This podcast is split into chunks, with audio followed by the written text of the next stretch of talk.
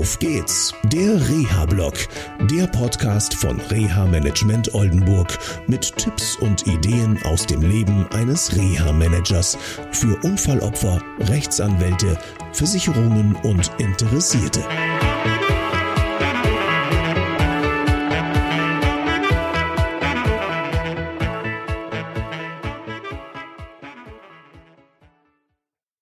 Ja, hallo und herzlich willkommen zu einer neuen Sendung von Auf geht's der Reha-Blog. Heute bin ich unterwegs in Bremen und zwar habe ich gerade ein Gespräch geführt in der Praxis für Neuropsychologie Armgard ähm, mit Ralf Heindorf.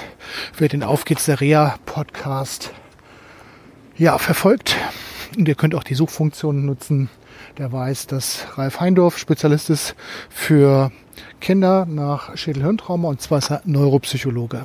Heute ging es um ein Unfallopfer, das letztendlich eine Testung benötigte, um zu gucken, wie geht es weiter in der Schule und überhaupt im Alltagsleben.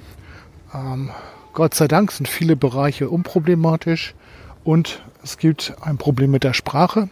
Sprache ist wichtig, weil in der Schule zum Beispiel Sprache gebraucht wird für Mathearbeiten, Textaufgaben oder zum Beispiel beim Schreiben von Aufsätzen. Diktaten und so weiter.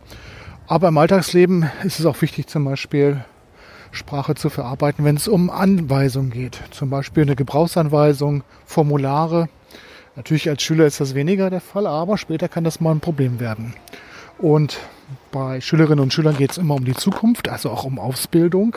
Und insofern haben wir heute wichtige Hinweise bekommen. Jetzt darf ich diese vielen Informationen, die wir bekommen haben, mit der Mutter nochmal reflektieren und dann machen wir einen Schlachtpann, wie es weitergeht. Das war's vom Auf geht's der Reha-Blog. Bis zur nächsten Sendung. Tschüss. Das war eine Folge von Auf geht's, der Reha-Blog. Eine Produktion von Reha Management Oldenburg. Weitere Informationen über uns finden Sie im Internet unter www.der-rehablog.de.